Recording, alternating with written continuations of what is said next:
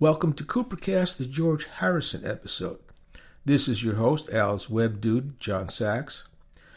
Al tells about playing on George's solo album the day after John Lennon was shot, and a surprise visit in L.A. some years later.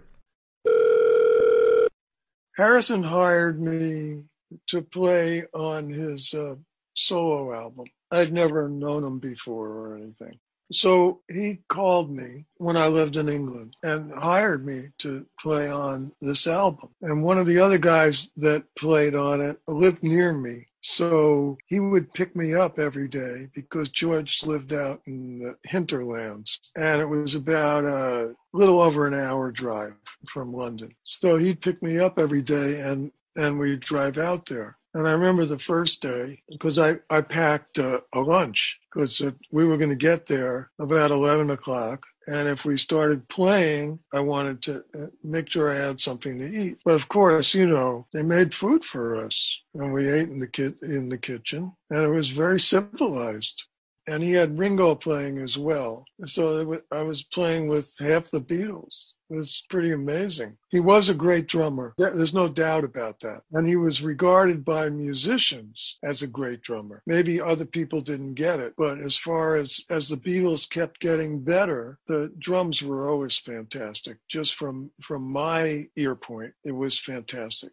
I played organ and piano on the single all those years ago. I really enjoyed it because on that uh, on that single, I love what I played all those years ago. I was talking to him about a track I had cut with uh, my girlfriend at the time, which was a, a remake of a Phil, uh, an obscure Phil Spector record, and I wanted George to play the guitar solo on it. He said, "Well, well, bring it down, and we'll we'll do it tomorrow." And tomorrow turned out to be the day that Lennon was killed. We pulled up to the house and there was 67,000 re- reporters there and police. Everybody came in and said they were really sorry and like that. But the police held the newspaper people outside and it looked like it was going to pour. Well, we were we worked, but you know, we were we were conscious of it.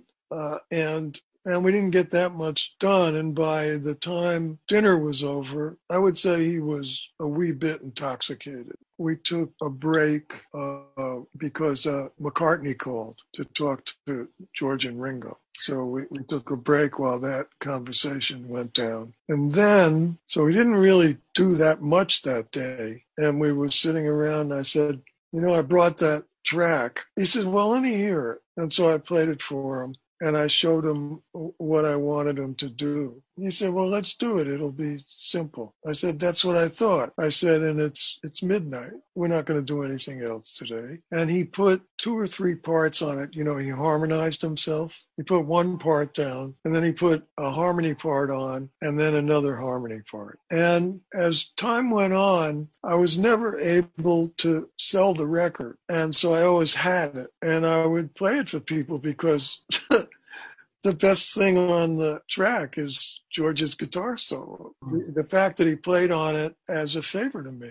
And then, way after that, when I was living in Los Angeles, my doorbell rang about 11 o'clock at night, and that was unusual. And I went, Who is this? And I looked out the thing, and there's George standing there. And I never told him where I lived or anything. And I went, I pulled the curtain aside and I went very loud so he could hear it. I went, Oh, there's a Beatle at my door. And uh, he laughed and he came in he just was in the area. He wanted to say hello, which was, you know, that's how nice he was. And so we spent a couple of hours, and I said I was going to uh, the music store the next day to get some stuff. I said, if you want, all, the three biggest music stores, Hollywood, are on the same block. I said, and I, and I do business with all three of them. If you want to go shopping, I can have them stay late and you can go in there and, and you won't get hassled by any customers or anything.